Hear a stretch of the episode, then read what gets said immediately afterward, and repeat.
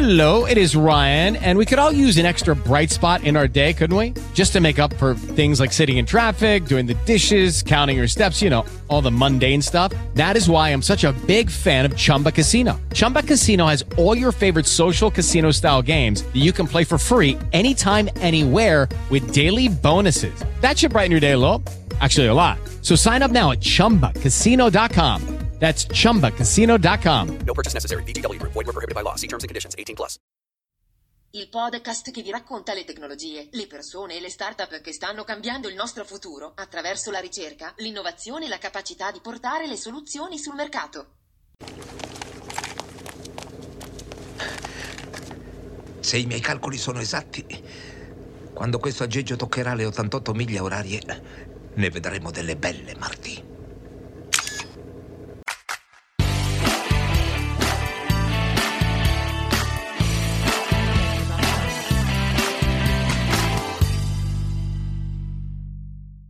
Benvenuti nella rubrica di notizie brevi di The Future of. Vi racconto i segnali di futuro che mi hanno colpito questa settimana. Andiamo alla ricerca di tecnologie, innovazioni e discontinuità che potrebbero diventare grandi e significative. Ecco 5 notizie che ci parlano di un futuro pieno di possibilità. In un articolo pubblicato sulla rivista Physical Review Letters, un gruppo di ricercatori ha dimostrato una nuova tecnologia che utilizza campi magnetici per consentire ad alcuni materiali compositi morbidi di riorganizzare la loro struttura interna in una varietà di nuove forme e per di più a distanza. Tradotto cambiare forma. E dove sarebbe la novità? Vi spiego. I materiali morbidi, come la gomma o i polimeri, che possono subire drastici cambiamenti di forma, sono promettenti in uno svariato numero di campi.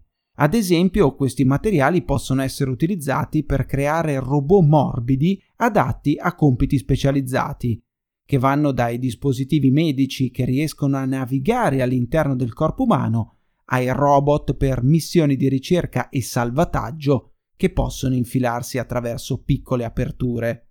Ma per alimentare il movimento o le trasformazioni di un robot morbido, i ricercatori di solito usano attuatori, che devono essere fisicamente collegati ai robot, il che ne limita l'utilità. Gli attuatori meccanici, infatti, oltre ad essere a volte ingombranti, non sono certamente flessibili, hanno bisogno di cavi, di sistemi di alimentazione e così via. Farli muovere e cambiare forma a distanza attraverso la regolazione di campi magnetici che interagiscono con particelle magnetizzabili affogate nel materiale stesso è un colpo di genio che può essere davvero rivoluzionario in molti campi. La seconda notizia della settimana arriva dallo spazio ed ha un significato che va ben oltre il semplice risultato tecnologico ottenuto. Ma andiamo per gradi. Sapete che quando un satellite si rompe e smette di funzionare nello spazio, è estremamente complicato, oltre che incredibilmente costoso, ripararlo. Tanto che tranne una missione per riparare il telescopio Hubble, che è uno strumento unico e speciale, nessun manufatto umano nello spazio era mai stato riparato fino ad ora, almeno per la parte hardware, perché ovviamente lato software le modifiche possono essere anche inviate dalla Terra. In un vero e proprio trionfo per la nascente industria della manutenzione dei satelliti, un satellite per telecomunicazioni obsoleto è tornato in servizio in orbita geostazionaria. Il gigante americano Northrop Grumman ha annunciato venerdì che il suo Mission Extension Vehicle 1 o MEV-1 ha ripristinato il satellite Intelsat 901 e lo ha riposizionato in posizione per riprendere le operazioni. Dopo il lancio su un razzo Proton lo scorso ottobre, il veicolo di servizio della Northrop Grumman ha utilizzato il suo sistema di docking per agganciarsi all'Intelsat 901 il 25 febbraio ad un'altitudine di 36.000 km sopra la Terra. Non era mai accaduto prima che due veicoli spaziali commerciali avessero attraccato in orbita prima d'ora. Ora, di fronte ad una domanda di comunicazione in crescita, credo che riparare ed estendere di 5 anni la vita di un satellite, apparentemente obsoleto, sia un grande risultato, oltre che la nascita ufficiale di un intero nuovo mercato. La terza notizia della settimana ha dell'incredibile se non ci fosse dietro un colosso come Microsoft. La storia inizia nel 2017, quando un'azienda olandese ha indagato se gli esseri umani sarebbero stati capaci attraverso il loro corpo di generare energia sufficiente per fare il mining di valute digitali. L'azienda scoprì che il calore corporeo degli individui poteva essere utilizzato per diverse ore per fornire la potenza di calcolo sufficiente.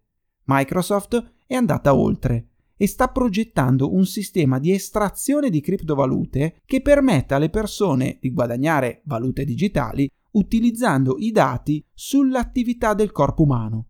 Il 26 marzo la società di Bill Gates ha pubblicato un brevetto intitolato Cryptocurrency System Using Body Activity Data. Secondo la documentazione, il metodo propone di utilizzare i dati ottenuti dall'attività corporea di un individuo come prova dell'esecuzione di un certo compito.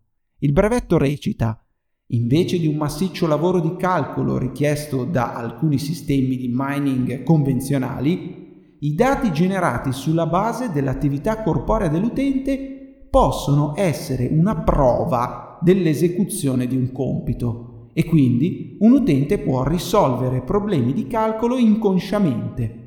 Per avviare una missione, un task, un server assegna un compito all'utente, che ha un gadget, un wearable con dei sensori che rilevano l'attività del suo corpo.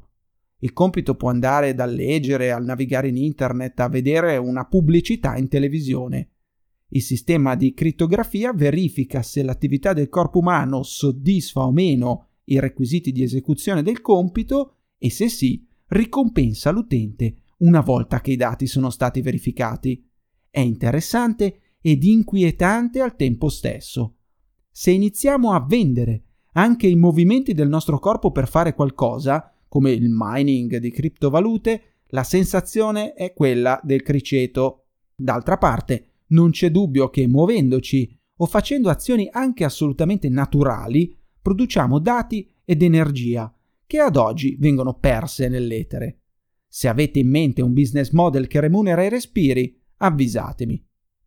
Per la quarta notizia della settimana vi porto nella terra dei faraoni, in Egitto. Gli scienziati hanno usato acque di scarico riciclate per far crescere una foresta di circa 2 km quadrati nel cuore del deserto egiziano e combattere la desertificazione.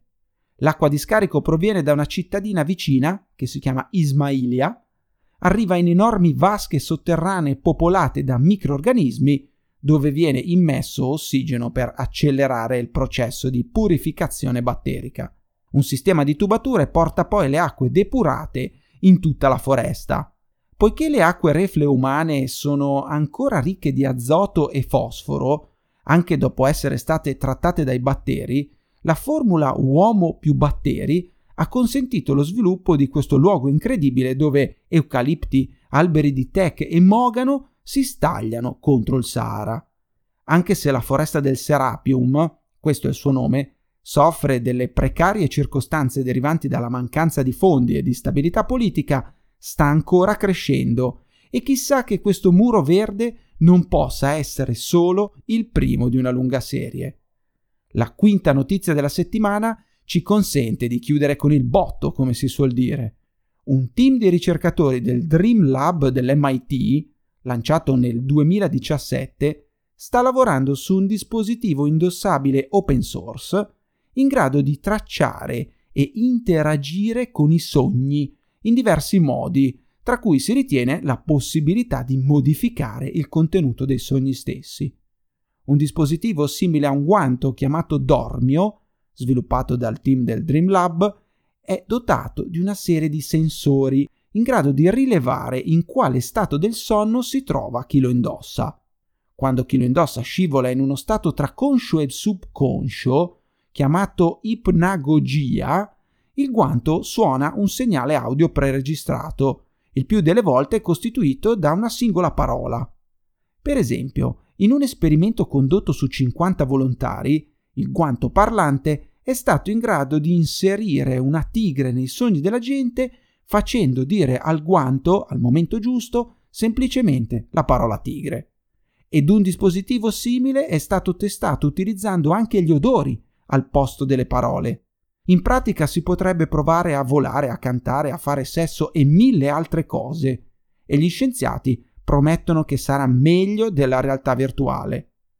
A me resta sempre il desiderio e l'illusione che un giorno qualche dispositivo ci consentirà di apprendere nel sonno. Ma come ho già detto in episodi precedenti di The Future of, questo oggi non è ancora scientificamente possibile.